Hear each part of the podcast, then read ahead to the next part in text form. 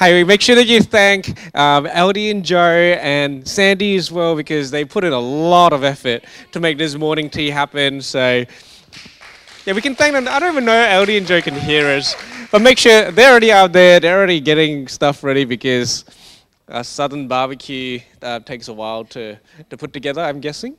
I have no idea. Um, but it is going to be amazing. Well, happy Father's Day to every dad in the room. And um, before we go any further, um, we do want to acknowledge um, that this morning might not be the easiest for everyone. I just want to take the, the, the, moment to, to, to just touch on that, to acknowledge that. That yes, it is a day that we celebrate dads, it's a day that we honor dads, uh, but we also know that there are people in the room that might not have had um, I guess, in a way, much to celebrate about their dad for whatever reason. And um, we understand that there are moments when, um, like this on, on Father's Day, that it does bring up certain memories and, and, and perhaps wounds and, and certain pain. And we just want to take a moment to say, that's cool. That happens. Um, that happened, and um, we understand that there is still possibly the element of pain. And, and we just want to applaud you for being here this morning because you knew that this was going to happen, but yet you still rocked up. And, you know, that's, your bravery is an inspiration, um, pushing through um, and finding healing. But we also do want to also say that just because that was your past doesn't mean that that's your future. It doesn't mean that because you lost something significant in your past, it means that you will always uh, be holding back or be held back from the future. God is able to restore. God is able to give back more than you ever lost, and He is a God of restoration. And uh, we also love that God places um, people who are fatherless in family. And we hope that this is your family. For many people, it is. For some of you, you might still be exploring that. And we hope that you can find family because this is the process through which God brings restoration uh, to, to people. And so, this is a place that you can be known. This is a place that you can heal. Uh, this is a place that you can belong. And this is a place that you can also be empowered for the future. Um, and, and so, we do hope that this is a place for you. Uh, let, can we just pray? Let's just take this moment and just pray. God, we thank you that you are our Heavenly Father. And despite all that has taken place in our lives, um, we know that you are still sovereign. And we thank you that you are still on the throne, that you are still someone that we can look to. You are someone that we can continue to worship. And you're someone that we can still expect love, acceptance, grace, and truth from. And so we pray that we access that this morning. We thank you that your presence is already here. We thank you that you're already ministering your precious love to each and every single person in this room. You know, can we just take this moment? I, I just believe that there's, there's someone or maybe a couple of people here that when the past gets brought up, you are still seeing yourself in a place as a victim but God is saying, you're not a victim of your past. That might have happened to you, but that doesn't mean that bad things will always happen to you. I feel God saying that you're a survivor of the past and that you are going to be a child of God that impacts your future. You're not happening, uh, the, the future is not happening to you as much as you are happening to your future. Right now, you are making decisions that will impact your future. But more than that, I believe that God is telling you that because of what you have survived, you will teach others to survive life. Because of what you have gone through, you will help others to break free of the shackles of the past and step into their future. And so I want to speak that over you. And God, I just pray for whoever that message is for. I just pray that your empowerment and your grace is upon them. That even if they're listening to these words over a podcast and it speaks to their soul, I pray that God, that you are stirring something up. There is a hope for the future, that there is a, a disappointment is falling off their lives, and there is a there's an opening of their eyes to see your great work in their life because your word says that you are always working for the good of those who love you and are called by your name. And so we speak that out in the precious name of Jesus. Amen. Amen. Awesome. Well, I also want to take this moment to say Happy Father's Day to my dad, who is a pillar in our family, uh, and not just for our biological family, but I believe for this church family as well. Uh, he's an example of faithfulness, humility, consistency, and there are values that shape my life and help me be here uh, today. Well, this morning I want to start off with a verse from Proverbs 22, verse 6. A nice, simple one to kick today off. And it says this Start children off on the way they should go, and even when they are old, they will not turn from it. Start children off on the way they should go. And, and, and, and as I was preparing for this morning, the word that I focused on, and the word that spoke out to me was the word start. Start. Start children off on the way. Start. And for those who don't know, Beck already stole my thunder this morning, as she often does. She is the thunder to my lightning. I have no idea what that means. Whatever it means. She's the tornado to my twister. anyway, uh, but Beck and I are on our adoption journey.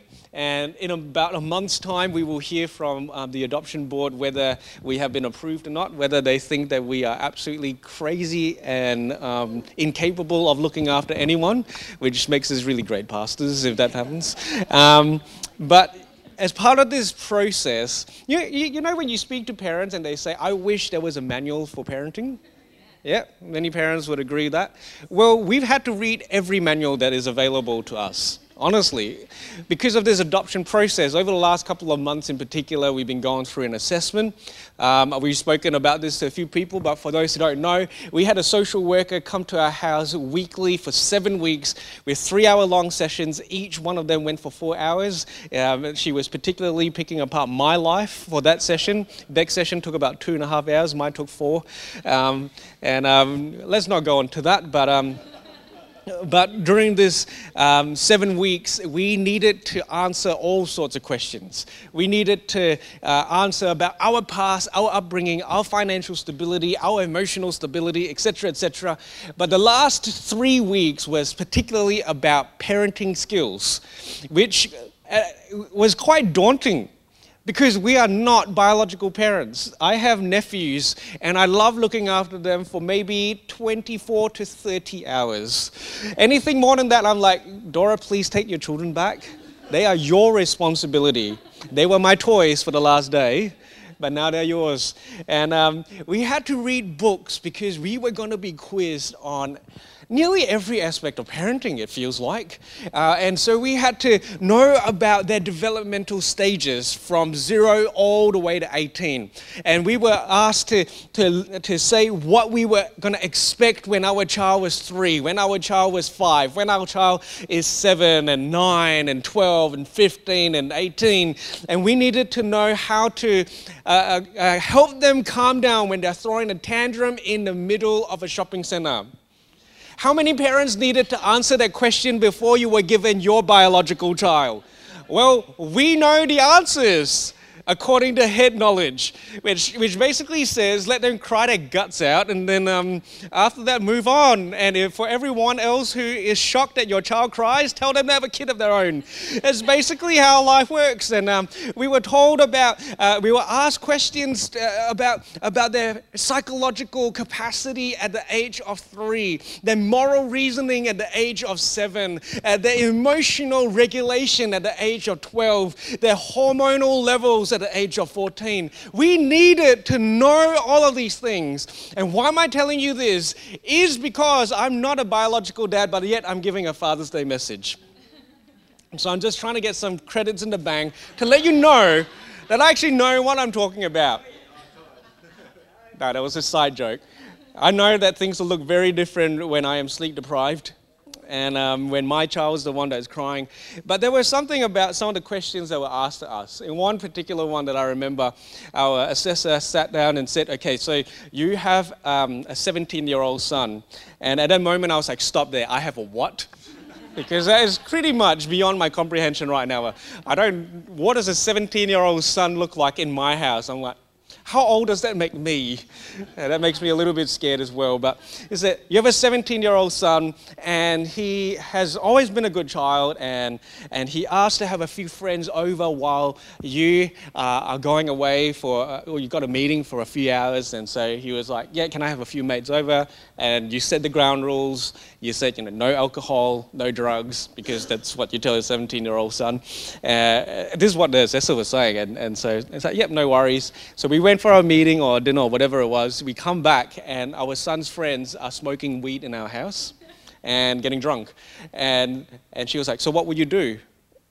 And it's like, it's a little bit crazy because my response was a bit like, your 17 year old son. Well, 15 years before that point in time, this is what I would have done. And 14 years before that happens, this is what I. To talk about a 17 year old son in isolation in that moment is ridiculous, isn't it? It's like, so, so it's kind of like, have we talked about discipline before? To our son? Have we talked about drugs to our son before?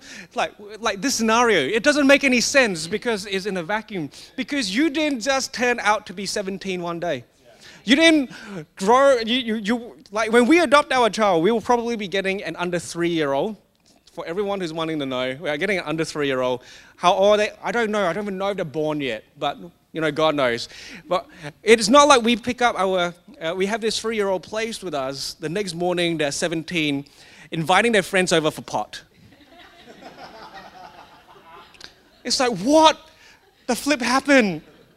What, what happened? Who are you? No, no, no. This will be a son, if we have a son, in this scenario we do, who we ha- invite into our life at age three. And at age three, we show him what a family looks like. We show him love. We show him acceptance. We show him how to speak English because there's chances that he won't be speaking English in that point in time. And, and we show him how to make friends and we show him how to make good friends and we show him that there's a plan and a purpose in his life. We have the birds and the bees talk with him. We talk about him, uh, about his future to him. We, we, we start him on his journey. So this process was a little bit out there, and we understand, and the assessor understands. I was asking stupid things like, you know, it's like, so have we had the drug chat before? It's like, yeah, assume that you haven't. It's like, why wouldn't I have? it's like, seriously, why wouldn't I have? Probably would have done it when he was like seven, because that's a world that we live in. But it did show me, no matter what, as a parent, when you raise your child, there is this sense that you don't know what's going to happen tomorrow. That you don't get to control their every moment. I know you're making a stupid decision. This is what you're going to do because I'm dad, you will do that. How, how many parents have tried that? How often does it work? When they are four and incapable of fighting you, maybe. When they are 14 and they are probably already taller than you, how do you think they react to that? But the Bible tells us to start your child. Start. Not finish their life for them. Not control their every moment. Not manipulate them onto the path. Not force them to make the choices that you want them to. All we get to do as parents is start. And there was this, um, there are the couple that Let's try it again. On YouTube, there are these two Korean adoptees who are now uh, grown up, they're adults, they've got their own family, and they, they got this channel called um, I'm Adopted, Don't Make It Weird, which is really fun. And um, they, they talk a lot about adoption, about their journey, their, their healing process, their ex- exploration process, and, and, and helping other people, which is really cool. And one of the things that they said a number of times is that parents you don't raise children, you raise well adjusted adults. You don't raise children. And I reckon that in today's world, there is the pressure to raise children instead of well adjusted adults. There's this pressure to allow your child to be able to choose whatever they want when they want, no matter how old they are and how underdeveloped they are. There's this pressure to keep them safe there's this pressure to keep them happy, contented, and achieving whatever you think achievement is. But what we need to realize is that your child will always be attached to you as a child, but they will not always be literally a child under the age of 12. At some point, they are going to want their independence. At some point, they are going to see, and they should want their independence, by the way Every parent that wants to keep your child in your house for the duration of their whole life, you are selfish. You're meant to be raising a well adjusted adult that knows how to make their own choices. At some point, all we get to do is to start them on the journey and then go, off you go. Let's see what you can make of your own life. And that is something that's a little bit crazy when you think about that. Like, we don't even have our child placed with us yet. But to think that one day that child will be independent is a little bit scary. But then the Bible tells us start your child on the way they should go. And so this morning, I want to share with you one absolutely essential, crucial thing that we need to start with our children. You ready for this? Turn with, your, turn with me in your Bibles to 1 Samuel chapter 3. When you've got it, say, Got it. You guys are cheaters. I'm purposely making the font really small. So you can say, Got it, but can you read it? That's a different thing. But basically, um, just before we start uh, on today's passage, to give you a bit of a background, there's this young boy whose name's Samuel. And Samuel, um, later on, we find he becomes one of the greatest leaders in all of Israel's history. He's an amazing man of God who hears clearly from God, and he is placed in the temple under the care of the high priest Eli.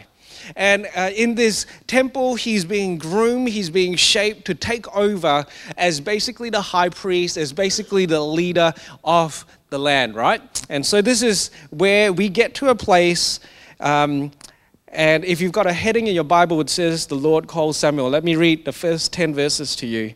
The boy Samuel ministered before the Lord under Eli. In those days, the word of the Lord was rare. There were not many visions. One night, Eli, whose eyes were becoming so weak that he could barely see, was lying down in his usual place. The lamp of God had not yet gone out, and Samuel was lying there in the house of the Lord where the ark of God was. Then the Lord called Samuel. Let me just make a quick point about this. This is Samuel's usual spot.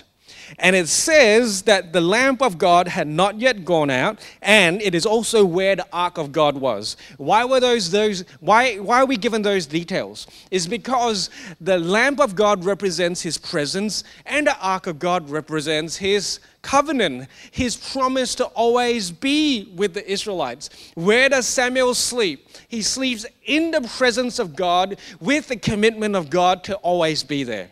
This is the place where Samuel is. This is his usual spot.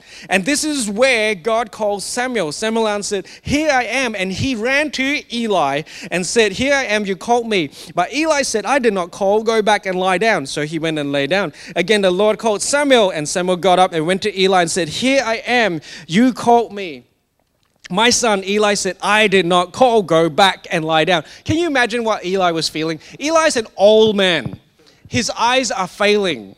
He can barely see, and he's like, I just want to sleep. And here comes his little tacker. He hears the pitter patter of the feet coming to his room. Here I am, here I am. And, and, and he's like, You called? And it's like, No, you had some bad pepperoni in your pizza last night. I did not call. Eli's getting frustrated. This happens twice. Like, go back and sleep. What the heck are you doing? Anyway, that was just a little aside. Now Samuel did not yet know the Lord. The word of the Lord had not yet been revealed to him. We're going to come back to that in a moment. A third time, the Lord called Samuel, and Samuel got up and went to Eli and said, Here I am, you called me. Then Eli realized that the Lord was calling the boy. So Eli told Samuel, Go and lie down, and if he calls you, say, Speak, Lord, for your servant is listening. So Samuel went and lay down in his place. The Lord came and stood there, calling as he had the other times Samuel, Samuel. Then Samuel said, Speak, for your servant is listening. Here's a really crazy thing about this passage that I uh, heard a, a few weeks ago that really got me stuck in this passage. Because I think when preachers preach this passage, and it comes to the part where God speaks to Samuel, most of the speakers because they want to create a moment um, where everyone is listening to them. They will go, Samuel, Samuel. And then what does Samuel do? He runs to Eli. And we're like, stupid Samuel. Did not didn't you hear that The voice of the Lord sounds like this. And Eli's voice is probably like, I'm an old man. They don't sound the same, Samuel. If he was calling you, he'd be like, Samuel, Samuel, get me my water. It wouldn't be like, Samuel. anyone have any speakers speak this passage and, and go, God's voice, Eli's voice, not the same, boy. Get your ears checked. And I probably just glossed over that, but maybe God's voice doesn't, Sound like that.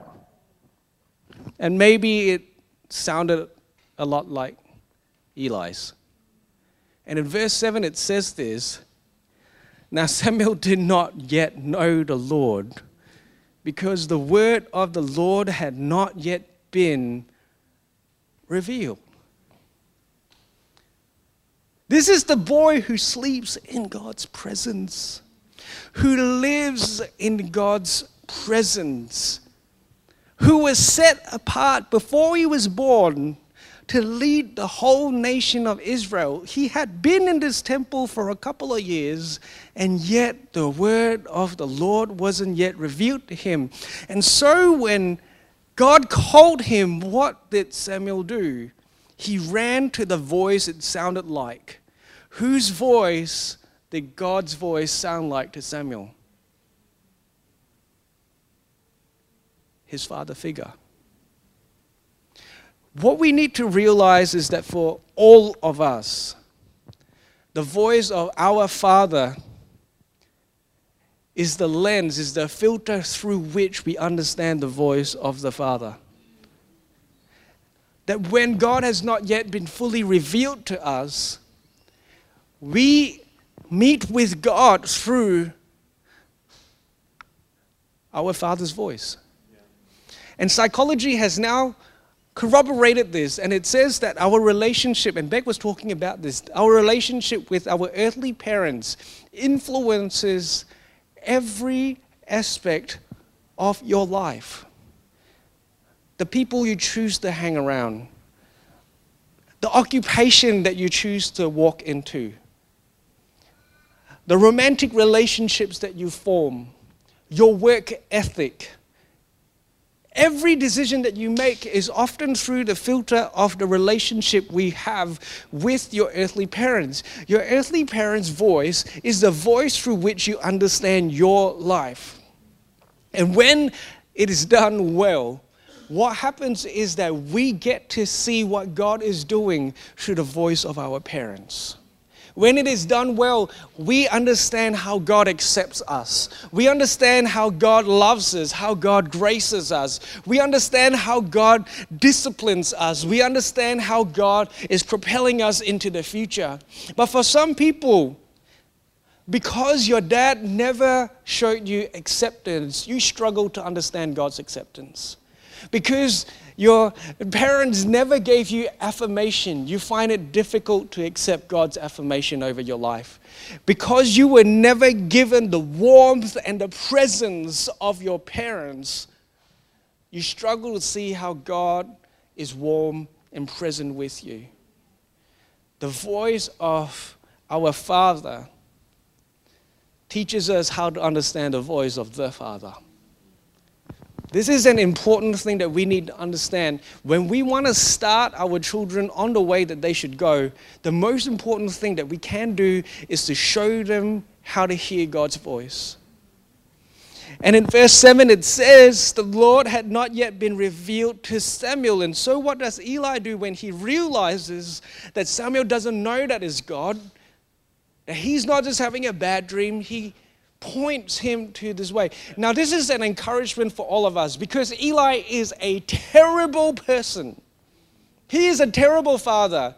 He is an absolute shocker of a high priest. One of the reasons why the word of the Lord was absent, as we read about in the early part of this chapter, is because the priesthood was corrupt.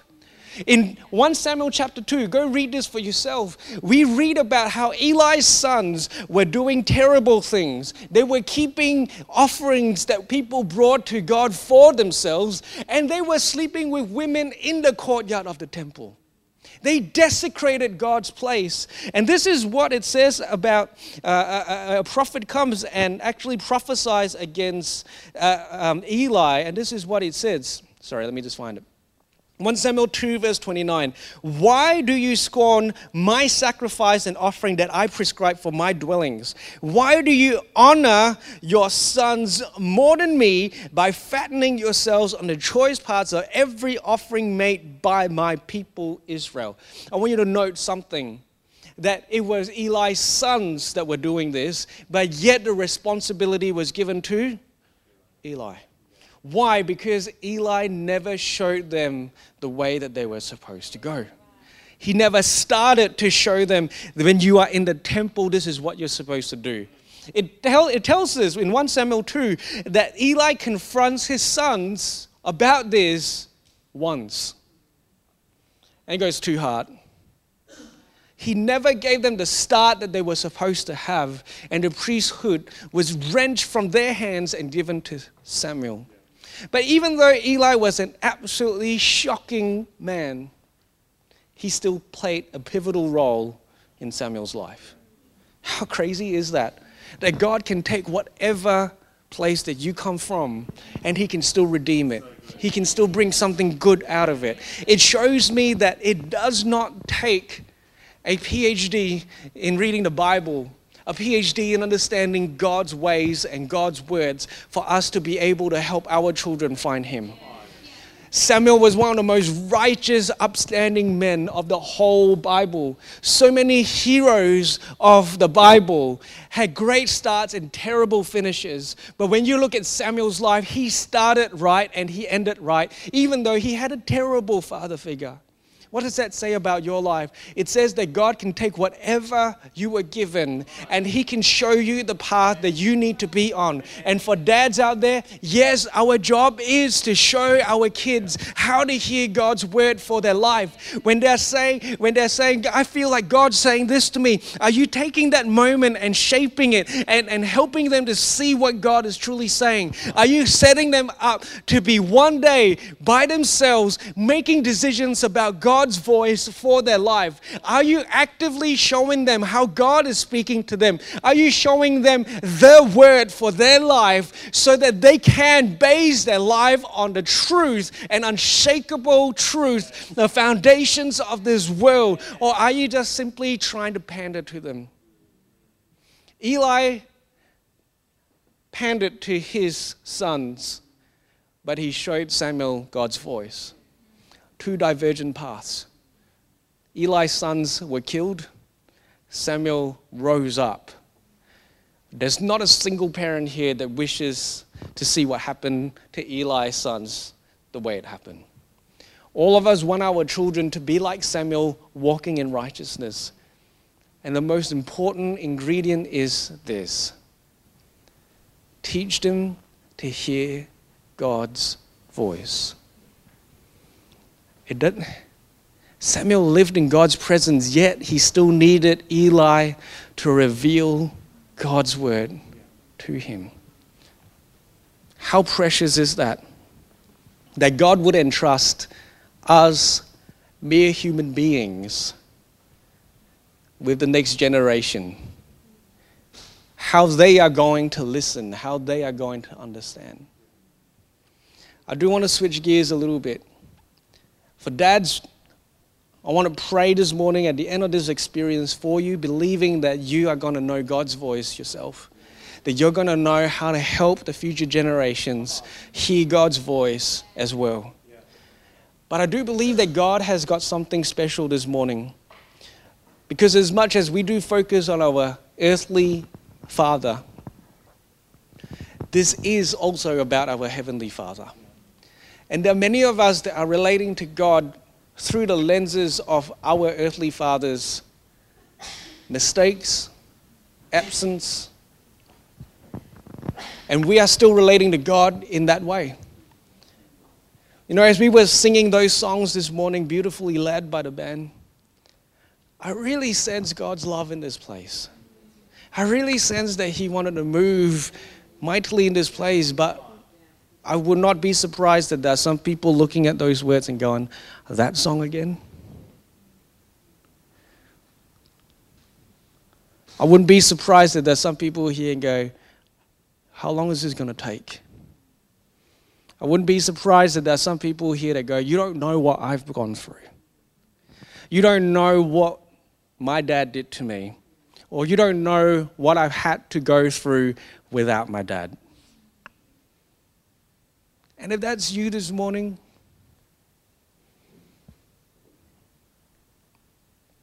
it's all right that you feel that way. But it's not all right if you keep holding on to that path. If that's the start that you want for the rest of your life, draw the line. Where is this going to go? If you're always rejecting of God's grace and love and acceptance and truth, where does that ultimately lead you? I stand here today as the father of this house, and I'm praying that I'm giving you a fresh start through these words that God has put on my heart, that your start doesn't have to be what happened in the past, your start can be today. God put on my heart this verse that His mercies are new every morning. What does it mean? It means that even though you are still feeling the wounds of your past, today is still a new day. Even though you still feel the, the pressures and the guilt and the shame of your past, there is still today where God is still working, that His mercy is fresh, that is still at work, that is still doing something, that even though you were rejected in the past, you are chosen today. Even though you were left behind and abandoned in the past, you are chosen and placed in family today that we have mercies that are new every morning because there is a new start that we can access today by the very grace of God. And when we start on this path, a path that is unchanging, a path that God has set for us, a path that God has prepared for us, and we walk in it, it leads us into wide open spaces as the Bible teaches us. So you choose whether you want to walk in a path that captures you and holds you back, where it, where it limits you, or you walk into a new place and say, I want that start. It takes bravery. It takes courage to choose this new path because the old wounds have caused us to be defensive and it taught us the old way of living. And to say, no, I'm going to let go of those defenses. Because it's, to say yes to God, it means surrender. That's the simple truth. To say yes to God, it takes full surrender. There's no two ways about this. You don't get to pick and choose aspects of God's truth. You either take it all or you take nothing. I'm not saying you surrender everything now, I'm saying it's a process, but are you willing to let those defenses down? That's a simple truth. That's the start that I believe God wants to give every single person. So if I, I can just get everyone just to close your eyes for a moment. I believe that there are some people here, and it might not be that you are not um, right with God, as we would sometimes say. Maybe it's more that, you know, there is areas of holding back in your life where whatever has happened has happened and, and, and you're, not, you're not ready.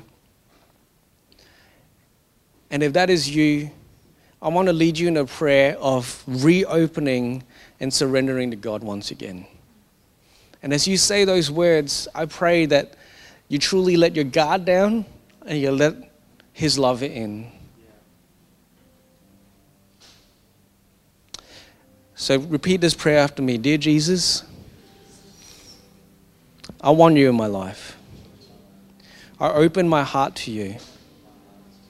I thank you that your mercies are new every morning. And I want to live in that. Be my Lord and my Savior. Amen. We hope you've enjoyed this week's message. Follow us on Instagram at The Live Church or on Facebook at Live Church Perth. That will give you all the up to date information about what's happening in the life of our church. Thanks again for listening. God bless.